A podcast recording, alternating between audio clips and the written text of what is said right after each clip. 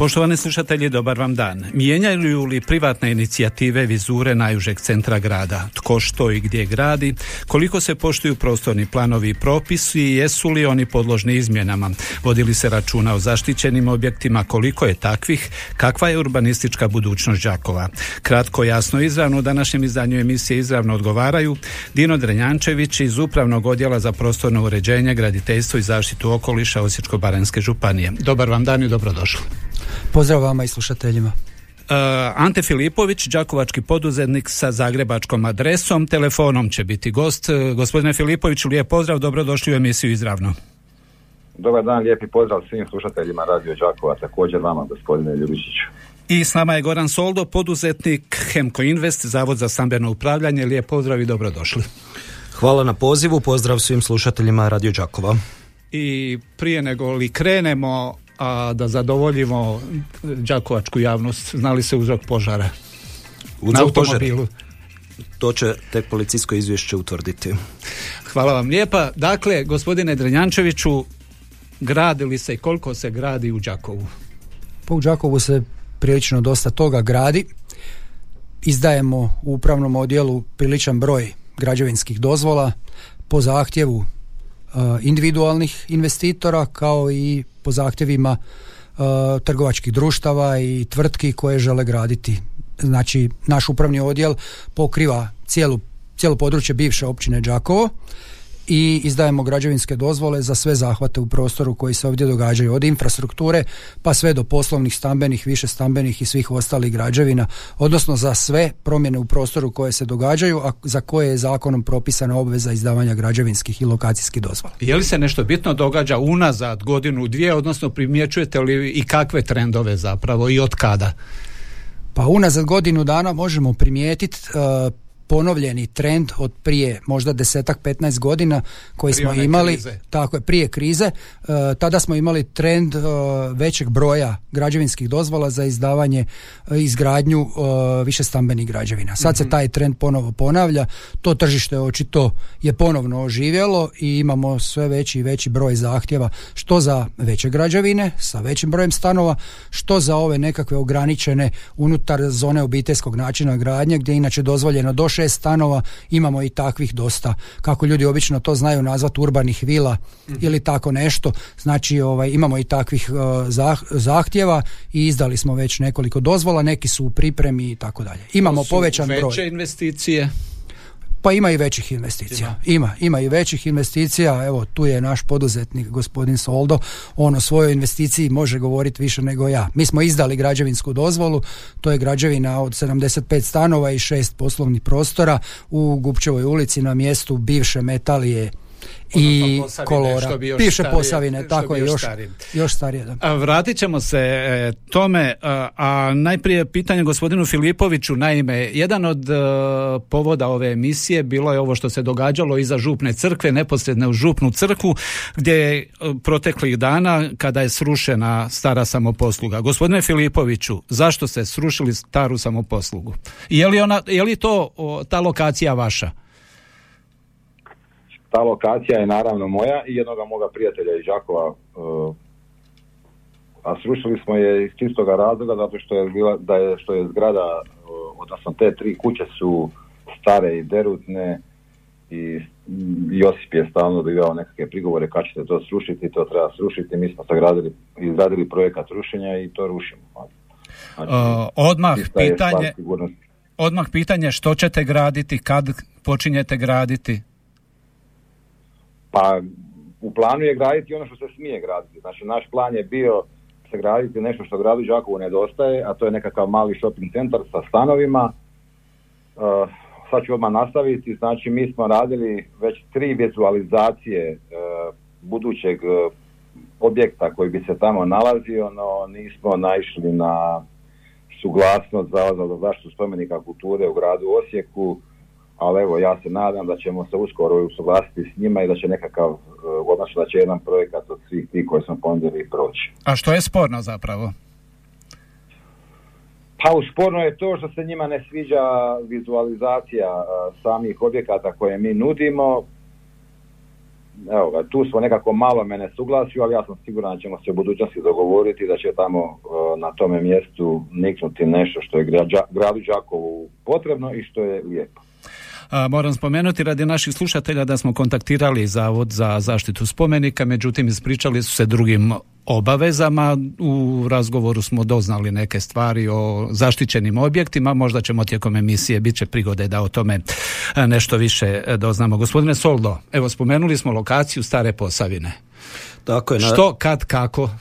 Tako je, na toj, e, na postojećoj građevinskoj e, čestici na lokaciji Matije Gupca 6 e, i 8 zemljište u vlasništvu tvrtke Hemko Invest u kojoj sam suvlasnik i na toj lokaciji kreće gradnja više stambeno poslovne građevine sa 75 stanova i šest poslovnih prostora. To će biti jedan uistinu velik projekt uh, za grad Đakovo, možda i najveći uh, projekt uh, u gradu Đakovu. Sama gradnja će se odvijati u dvije faze, prva i druga diletacija i kao takva će zaživjeti i zasigurno doprinijeti jednom uh, uh europskom uh, Đakovu i uh, samim, samoj poziciji gdje se nalazi, a to je nadoma katedrale Štrosmerovog uh, trga u samom centru grada, će zasigurno doprinijeti novim vizurama i novom razvoju grada Đakova. Koliko, gospodine Dredjančeviću, ove privatne i ovakve privatne investicije utječu na vizure, evo, najužeg, ograničemo se samo na najuži centar grada? Pa naravno da utječu. Uh, u odnosu na ono što je postojalo prije na tim lokacijama koje je bilo do nekakve katnosti eventualno jednog kata i potkrovlja naravno da sa izmjenom stanja u prostoru i pojavom jedne takve velike građevine u kojoj je smješteno 75 stanova koja ima ogroman broj kvadrata, ogroman broj parkirališnih mjesta i potrebe za priključcima na infrastrukturu, naravno da se i te vizure mijenjaju, kad ovisno sa koje strane glada gledamo, ali u svakom slučaju ta će građevina biti uočljiva, vrlo uočljiva uh, prema centru grada ako se gleda sa istočne strane grada Đakova, znači od Pastuharne pa na ovu stranu prema katedrali. Međutim, što se tiče samog ometanja, možda onoga što je nama u Đakovu zanimljivo, a to je trg, katedrala i tako dalje, mhm. između te zgrade i trga, odnosno katedrale, nalazi se cijeli e, cesarčev niz koje su također više stambene zgrade, koje etažnosti su višlje od ove građevine koja se ovdje gradi, tako da u samom smislu vizura sa istočne strane grada Đakova prema katedrali ne bi trebalo biti nekakvih ometanja što se same vizure tiče. Naravno da svaka promjena u prostoru mijenja vizuru. To je koliko, koliko ovakve inicijative ideje zapravo su usklađene sa pozitivnim propisima, prostornim planovima u gradu, generalnim urbanističkim planom. Evo što vi kažete o tome pa ćemo pa, čuti iskustva poduzetnika. Konkretno ovaj zahvat u prostoru mi smo za njega izdali građevinsku dozvolu što znači da je on u potpunosti usklađen sa dokumentima prostornog uređenja, a također i sa posebnim uvjetima građenja koje izdaju javnopravna tijela koja sudjeluju u postupcima građenja. Znači svi oni e, pripadnici, distributeri, infrastrukturaši i tako dalje sudjeluju u tim postupcima davajući svoje posebne uvjete. E, ti uvjeti e, se na neki način crtaju u projektnoj dokumentaciji, ispoštivaju se i također ta javnopravna tijela u postupku izdavanja građevinske dozvole potvrđuju da su njihovi uvjeti ispoštivani. Na temelju tako provedenog postupka i saslušanja i poziva susjeda koji neposredno graniče sa predmetnim parcelama i valoriziranjem njihovih izjava nakon tako provedenog postupka mi izdajemo građevinsku dozvolu. Jeste li imali spornih situacija kad su u pitanju ove lokacije, neke investicije planirane u samom centru grada? Ova konkretno lokacija o kojoj smo sad pričali u Gupčevoj ulici nije bilo nikakvog spora, susjedi neki su se odazvali, neki nisu, ovi koji su se odazvali nisu imali primjedbi, zakonska odredba je takva da ukoliko se susjed ne odazove smatra se da nema primjedbi, to mu i piše u pozivu. Znači mi na taj način zaključimo, zaključimo ovaj predmet i izdamo građevinsku dozvolu. Ima li što sporno s ovom lokacijom stare samoposluge, pa ćemo čuti gospodina Filipovića, evo on je spomenuo konzervatore. Da, konzervatori. Naime ovako, grad Đakovo ima određenu, u našim prostornim planovima ima određenu urbanističku zonu koja je pod zaštitom. Mhm. Imamo tri zone zona A, zona B, zona C, po važnosti. Znači to nam obuhvaća, ukratko ću samo reći, znači Štrosmajerov trg, dio Preradovićeve, cijelu ulicu ovaj, Korza, jel da? Dio ulice Bana Jelačića i dio ulice Kralja Tomislava, dio ulice Stjepana Radića. Ona je omeđena, označena kao takva. Ova lokacija se nalazi u zoni B zaštite, ja ne bih dulje ulazio i dublje u konzervatore. Zato imamo Ministarstvo kulture koje obavezno sudjelovati u ovom postupku gdje daje svoje posebne uvjete i gdje daje kasnije kad se priloži projektna dokumentacija svoju potvrdu o usklađenosti sa tim uvjetima. nama je, evo čisto ovako da slušatelji znaju, prema našem GUP-u, tu je planirana znači građevina uh, mješovite namjene, može biti stambeno poslovna, može biti katnosti prizemlje plus dva kata plus potkrovlje, sa podrumom naravno, podrum uvijek prolazi i ima uh, mogućnost da bude izgrađena 100% jer ima dvije regulacijske linije, znači ona je, ima onaj koeficijent jedan kako mi to kažemo, s tim da se naravno na toj parceli moraju osigurati promet u mirovanju. Mhm. Znači dovoljan broj parkirališnih mjesta koji za stan iznosi 1,2 po stanu, plus još za poslovne prostore se proračunava. A gospodine Filipoviću, koliko zapravo ovi propisi e, su stimulativni, a koliko zapravo ograničavaju poduzetnike u realizaciji onoga što oni planiraju kada je u pitanju gradnja u, naj, u, evo, u najužem dijelu grada? Ma nema, mislim, tu su stvari potpuno jasne, gospodin Rnjačević je točno rekao sve što se na toj lokaciji može sagraditi, mi to ne vidimo ništa sporno, niti je to nama nikakav problem. Znači, vizualno, odnosno problem je samo u toj vizualizaciji, kako ju neko doživljava, da li se to nekome sviđa, da li nekome. Mi smo nažalost stali na prvome koraku, a to, je, to su konzervatori, jer ja sam siguran će se i to ovaj, riješiti. Ali čekajte, nije li to odmah u startu nekakvo ograničenje? Pa nema veze što je ograničenje, pa mislim, meni je sasvim normalno da grad ima nekakve svoje uvjete za gradnju, pa ne možemo tamo sagraditi nekakvu limenku i reći to je to. uh Ta ograničenja nama ne smetaju. A, bile su se spominjale određene lokacije, čak je otvorila se i rasprava kod nas na Facebook stranici kako je taj dio zaštićen i slično, to nema nikakve veze, čim je srušeno, očito da nije zaštićeno. Spomenuo sam ranije da se radi o tri zone zaštite.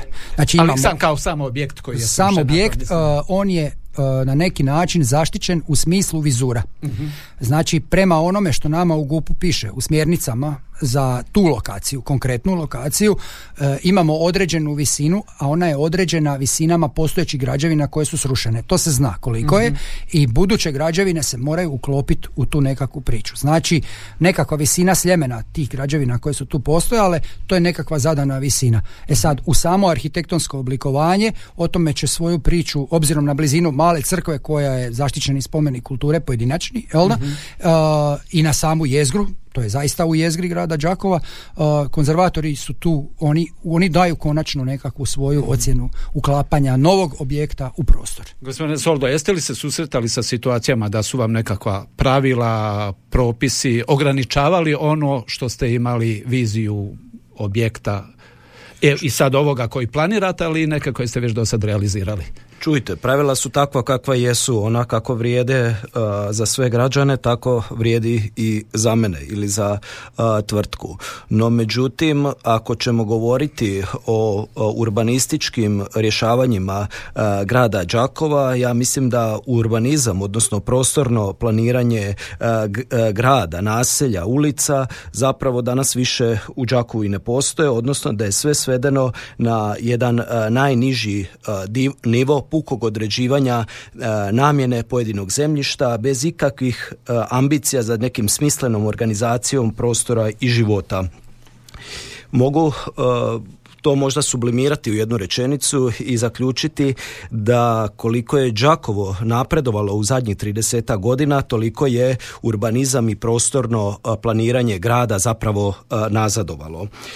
Mi kontinuirano vidimo znači da se radi stihijski, da se radi ad hoc potezi, da se ide u asfaltiranje novih ulica bez da to prati komunalna infrastruktura. Znači, sve se to naknadno radi. Ne radi se nova ulica pa da se odmah napravi i kanalizacija, i voda, i struja, i rasvjeta, i plin, i proturi za optički kabli. To je sve. Nego se prvo ide sa cestom, a onda se sve to poslije naknadno ova kopa. Mi u Đakovu u zadnjih 40-50 godina još tamo od planskih naselja Sjever 2 i Vila zapravo nemamo novih planskih naselja, podplanska naselja, mislim da e, to naselje ima i vrtić i školu i ambulantu, ne znam i zubara i ordinaciju i nekakvu ovaj e, trgovinu. Sve se to e, radi bez stihijski bez plana.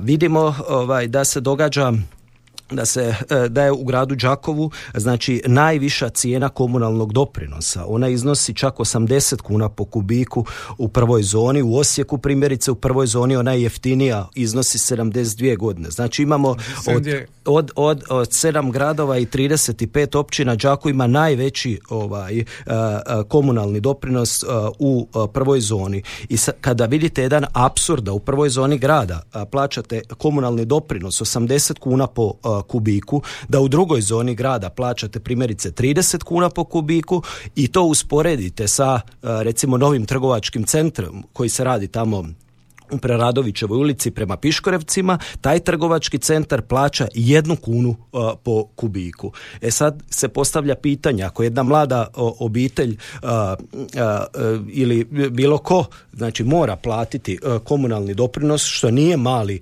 iznos, zašto onda trgovački centar plaća kunu po kubiku, a neko drugi plaća 30 ili 80 puta više za to. Primjerice, za jednu ovaj kuću od stotinja kvadrata ako gradite na zemljištu u centru grada vi plaćate uh, neki gotovo šest tisuća eura komunalija gradu ovaj ili tamo u Preradovićevoj u toj istoj ulici gdje komunalni doprinos uh, 30 kuna po kubiku platit ćete 2200 eura ovaj, za tu kuću, a s druge strane za 100 kvadrata poslovnog trgovačkog prostora znači plaćate svega 70 eura. Ti se nekakvi apsurdi trebaju iskorigirati s jedne strane, a s druge strane kad je već o samoj gradnji i o fazama gradnje u gradu Đakovu Znači onda me žalosti činjenica što mi sada imamo kontinuirano promjenu staza iz betonske u asfaltne staze i ja sam zato da, da se gradi, da se radi, da se uređuje, ali me žalosti isto tako i činjenica da kada se već kopa i, i postavljaju se nove staze, da se ispod te staze ne stave primjerice novi optički kablovi, da se stave proturi, da se postavi nova vodovodna mreža, ogromni su ovaj gubici vode, da se postavi nova, nova mreža za električnu energiju. Znači i e, na taj način bi e, gradu Đaku bilo puno bolje kada bi se, e, se odluke planski donosile i tada bi se grad u pravom smislu onda i planski mogao razvijati. Nakon kratke stavke vraćamo se poštovani slušatelji gostima i temi, a tema nam je mijenjaju li privatne inicijative vizure najužeg centra grada.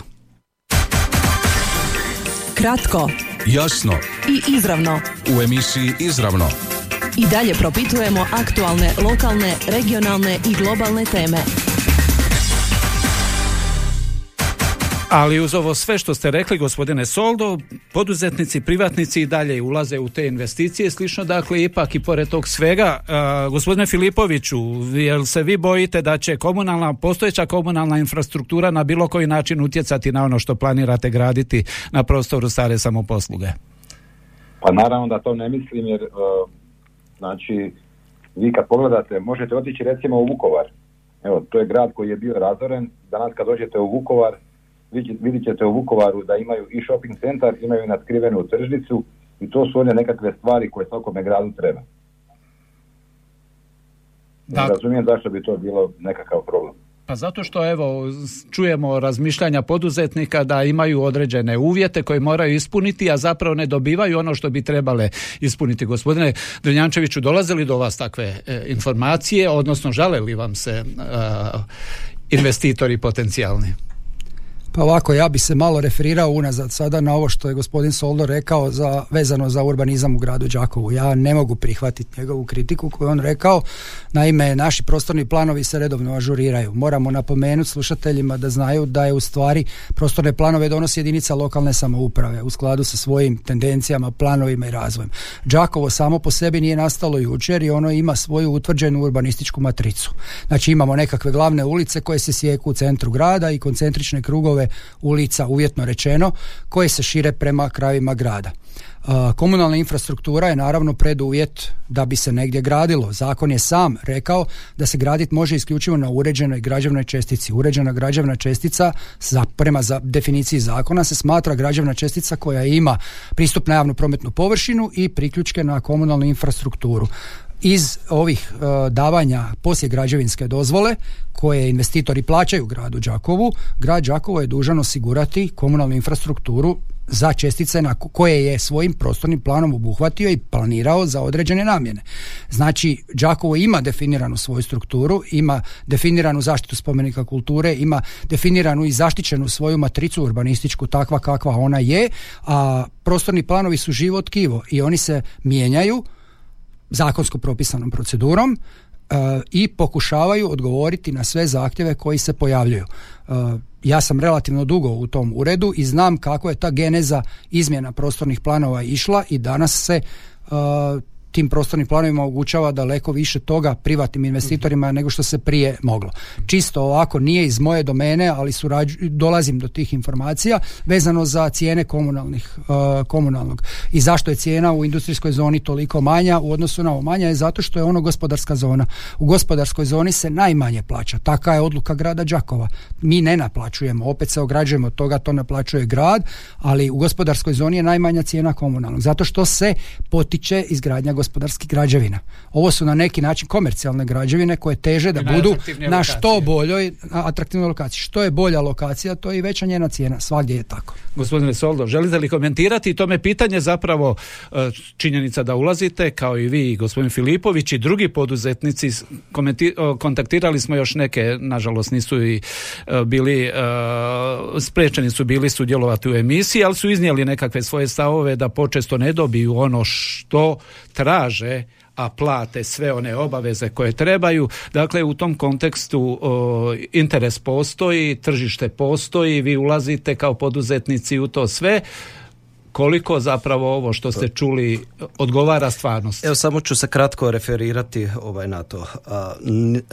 nema logike da dok drugi gradovi za trgovačke centre naplaćuju milione komunalnog doprinosa, znači da grad Đakovo će ubrati komunalnog doprinosa za cijeli taj trgovački centar kao jedna obitelj što plati za gradnju obiteljske kuće.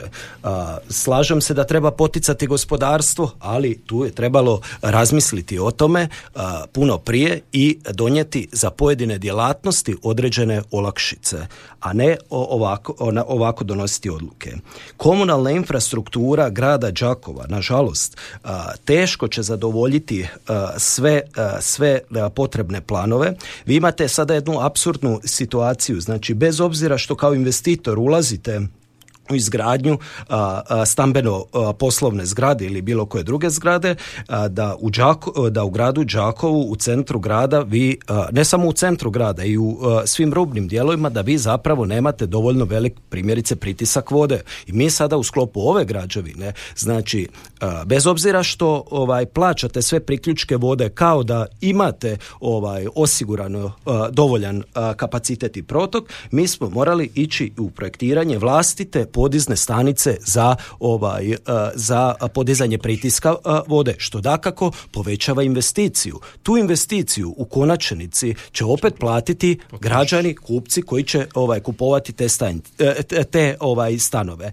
Znači grad mora osigurati kvalitetnu komunalnu infrastrukturu i kad sam već kod tome kad kažem primjerice za te podizne stanice, znači mi imamo velike gubitke vode u gradu Đaku. Kad smo već radili nove koridore staza išli u rekonstrukcije i to, postavlja se pitanje zašto odma nije se riješila kompletna ta komunalna infrastruktura. Nelogično je dalje da, e, da se u gradu e, događa jedan prometni kolaps da nismo na pravi način odgovorili prometnim rješenjima. I o tom treba ovaj govoriti. A opet sve to kreće od tih prostornih planova generalnog urbanističkog plana i odluka od komunalijama znači u drugim gradovima imate poticanje primjerice gradnje garaža pa da se za te garaže oslobađa komunalni doprinos, da se daju neke pogodnosti investitorima ili bilo čemu, znači da se na taj način sustavno, dugoročno rješava problem. Mi imamo danas sve više vozila u gradu Đakovu, a broj parkirališnih mjesta nažalost to ne prati. I kad ste pitali znači da, da li ima potražnje, ima potražnje iz jednostavno općeg ovaj trenda, a trend je takav da iako ima manji broj stanovnika, da je stil način kupuje? Tko kupuje stil način, stil način života je da je sve manje stanovnika u pojedinim stambenim jedinicama. Evo primjerice u gradu Đakovu vi imate znači pad od 15% manje stanovnika u zadnjih ovaj 10 godina. Imamo za 4000 manje stanovnika ali je broj e, broj stanovnika koji žive u stambenim jedinicama on se smanjio. Primjerice u Đakovu je on negdje oko 2,8 stanovnika po jednoj stambenoj jedinici ali to i dalje kad uspoređujete sa drugim gradovima velik broj. Imajte primjerice u Osijeku je 1,9 stanovnika na jednu stambenu jedinicu. I stoga po projekcijama tu postoji još potreba za većim brojem stambenih jedinica. Ono što postoji definitivno problem, a to je na ruralnim mjestima, u selima, znači koja se praktički pustoše i bivaju prazna i ako uspoređujemo to, e, znači da je u Đakovu 15% manje stanovnika u, u 10 godina, u Hrvatskoj je 9% e, stanovnika manje i uspoređujemo to sa selima, vidimo da bi taj trend u Đakovu bio još veći kada bi, e, kada ne bi imali toliki priljev iz ovih iz okolnih općina koji dolaze ovaj u Đakovo. Gospodine Filipoviću, gdje vi onda računicu vidite? Evo na kraju smo emisije. ja, ja, ja opet ponavljam jednu stvar grad Đakovo i ljudi koji upravljaju gradom Đakovu moraju razmišljati o potrebama građana grada Đakova. I tu su potrebe najvažnije. Ovo što je govorio gospodin Solda, o to potpuno stoji. Znači, ako imate potrebe za javnom garažom, onda ju morate poticati da ju neko napravi. Aj nam samo onda načelno recite što biste i kakav biste voljeli uh, vidjeti objekt tu na prostoru stare samoposluge. Time zaključujemo.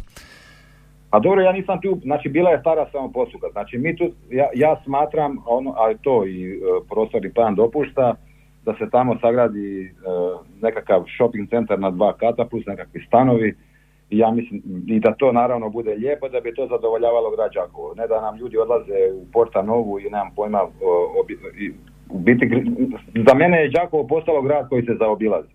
Ja bih volio da, da grad Đakovo bude ponovo grad u kojeg se dolazi.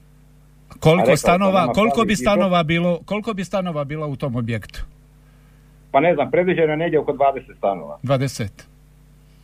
Znate li otprilike cijene? Ajmo to na kraju spomenuti samo. Pa vjerujte mi da o tome uopće nisam razmišljao. Pa naravno da bi bilo, mislim, skupo, što znači danas skupo. Ono, živjeti u centru grada Đakova, pa ako, ako želiš živiš u centru ili negdje na periferiji, pa naravno da pljena nije Hoćete reći da u Đakovu ima novaca, odnosno ima oni koji su to voljni i mogu to platiti? Pa ni, ima, sigur, ja sam siguran da ima i siguran će biti sve više i više. Zato ja zato kažem da smatram da je, odnosno da je potrebno da grad Đakovo treba promišljati uh, neke uh, objekte poput toga kojega smo mi zamislili uh, koji su potrebni gradu Đakovo, da ljudi sa sela mogu doći na tržnicu da je ona natkrivena, da ljudi u Đakovčani da i ljudi iz okolnih sela da mogu doći u Đakovu u shopping. A toga u Đakovu nažalost nema. Uh, gospodine Ja mislim da su to veliki problemi grada Đakova. Cijena, otprilike. Sad ove nekakve detalje koje je gospodin Drnjačević govorio i gospodin Soldo, uh nisam ja ulazio previše u, u cijene, a ovo što, gospo, što gospodin Soldo govori, to definitivno stoji. Recite, molim vas, samo nekakav okvirni rok, okvirni rok, kad mislite da ćete krenuti sa operacionalizacijom te svoje ideje? Pa ja mislim da ćemo se mi ove jeseni dogovoriti sa Zavodom zaštitu venika kultura, da ćemo projekat završiti do kraja godine i da bi se počeli iduće godine graditi. Gospodine Soldo, 70 stanova u ovoj novoj zgradi na mjestu bivše Posavine. Tako je. To Hoćete to moći prodati? To, e, Pa ja vjerujem da hoće, inače ne bi, ne bi to gradili ovaj, i radili, ali ono što želim reći, znači nisu ovdje samo te dvije investicije, sad stare samoposluge to. Mi imamo gomilu investicija koje su, koje nisu u funkciji, nažalost, a zjape prazna. Mi pogledajte cijelo Korzo, Znači, već godinama to od kupnje tamo 2019. godine to stoji bez ikakve namjene. I onda se postavlja pitanje, znači zašto to stoji? Zašto mi e, s Mimozom već godinama nemamo nikakvo rješenje, to smo preuzeli od države. Znači, bez ikakvog plana, bez ikakve strategije se donose odluke. Ono što je pitanje cijene stanova. Ljudi kada rade kalkulaciju cijena svakako da svi ulazni troškovi koji utječu na samu cijenu stana, da su oni u kontinuiranom porastu i kad gledate djelatnike koje rade na gradilištu, da oni kontinuirano očekuju veću plaću, kada gledate da, da su priključci struje, vode, plina, znači svi ti troškovi, znači hoće li se oni smanjivati ili ostati isti ili rasti? Vjerojatno da će rasti. znači, tako će i cijena. tako će i cijene. Vi ono što imate također znači kod cijena stanova jest da su danas cijene u Đakovu praktički gotovo se izjednačile sa Osijekom. Ako uspoređujete, malo prije sam rekao, priključak struje, vode, plina jednako koštaju u Đakovu i u Osijeku. Građevinski materijal, obrtnički, građevinski radovi jednako koštaju Imate li projekciju za ovu novu zgradu koliko će Imamo projekcija, projekcija će biti ovisno o poziciji stana, ovisno o načinu plaćanja, ovisno o samoj veličini stana. Od znači, najniže do najviše. Pa ako, ako govorimo o ovim garsonjerama, jel da najnižim, najmanje u, broju kvadrata, znači od 23 kvadrata, što su najmanji stanovi i to, oni idu prema 2,5 tisuće eura po kvadratu, do ovih većih stanova, znači oni idu prema 2000 eura. Za kraj, gospodine Vrenjančeviću, na temelju svega ovoga što imate pregled zapravo živosti na đakovačkom građevinskom tržištu.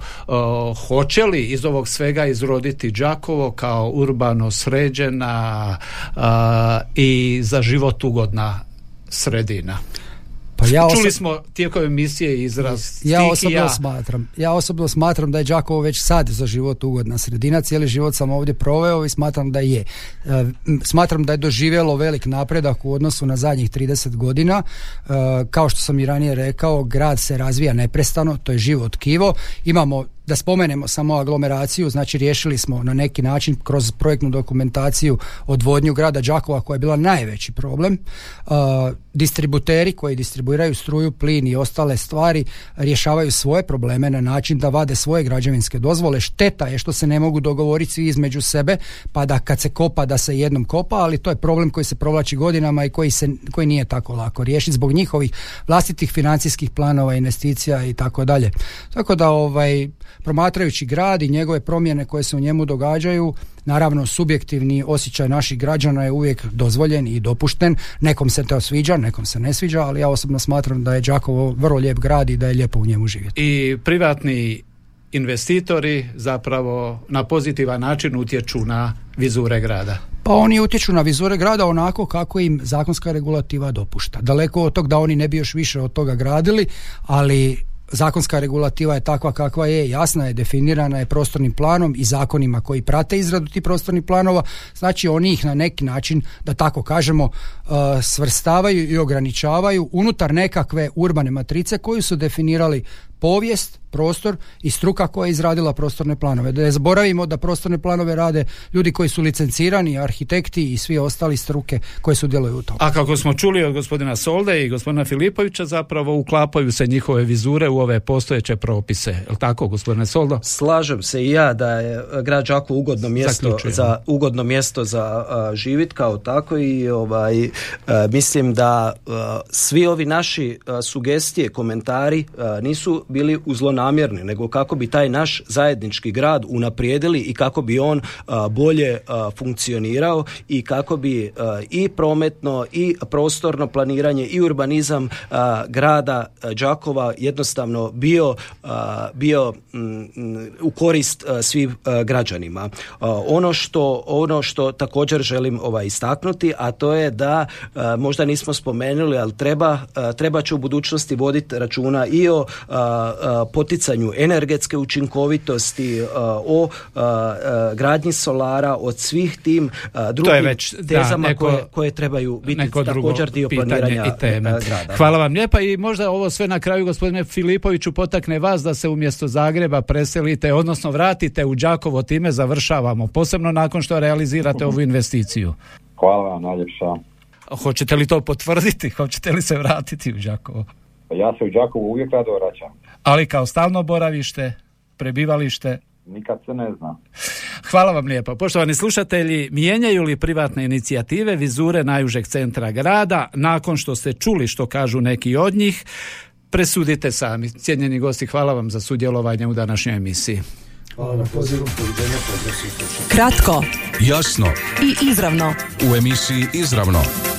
I dalje propitujemo aktualne, lokalne, regionalne i globalne teme. Ponedjeljkom u 13.30. Kratko, jasno i izravno. U emisiji Izravno. Ponedjeljkom u 13.30. Ovaj programski sadržaj sufinanciran je sredstvima Fonda za poticanje pluralizma i raznovrsnosti elektroničkih medija.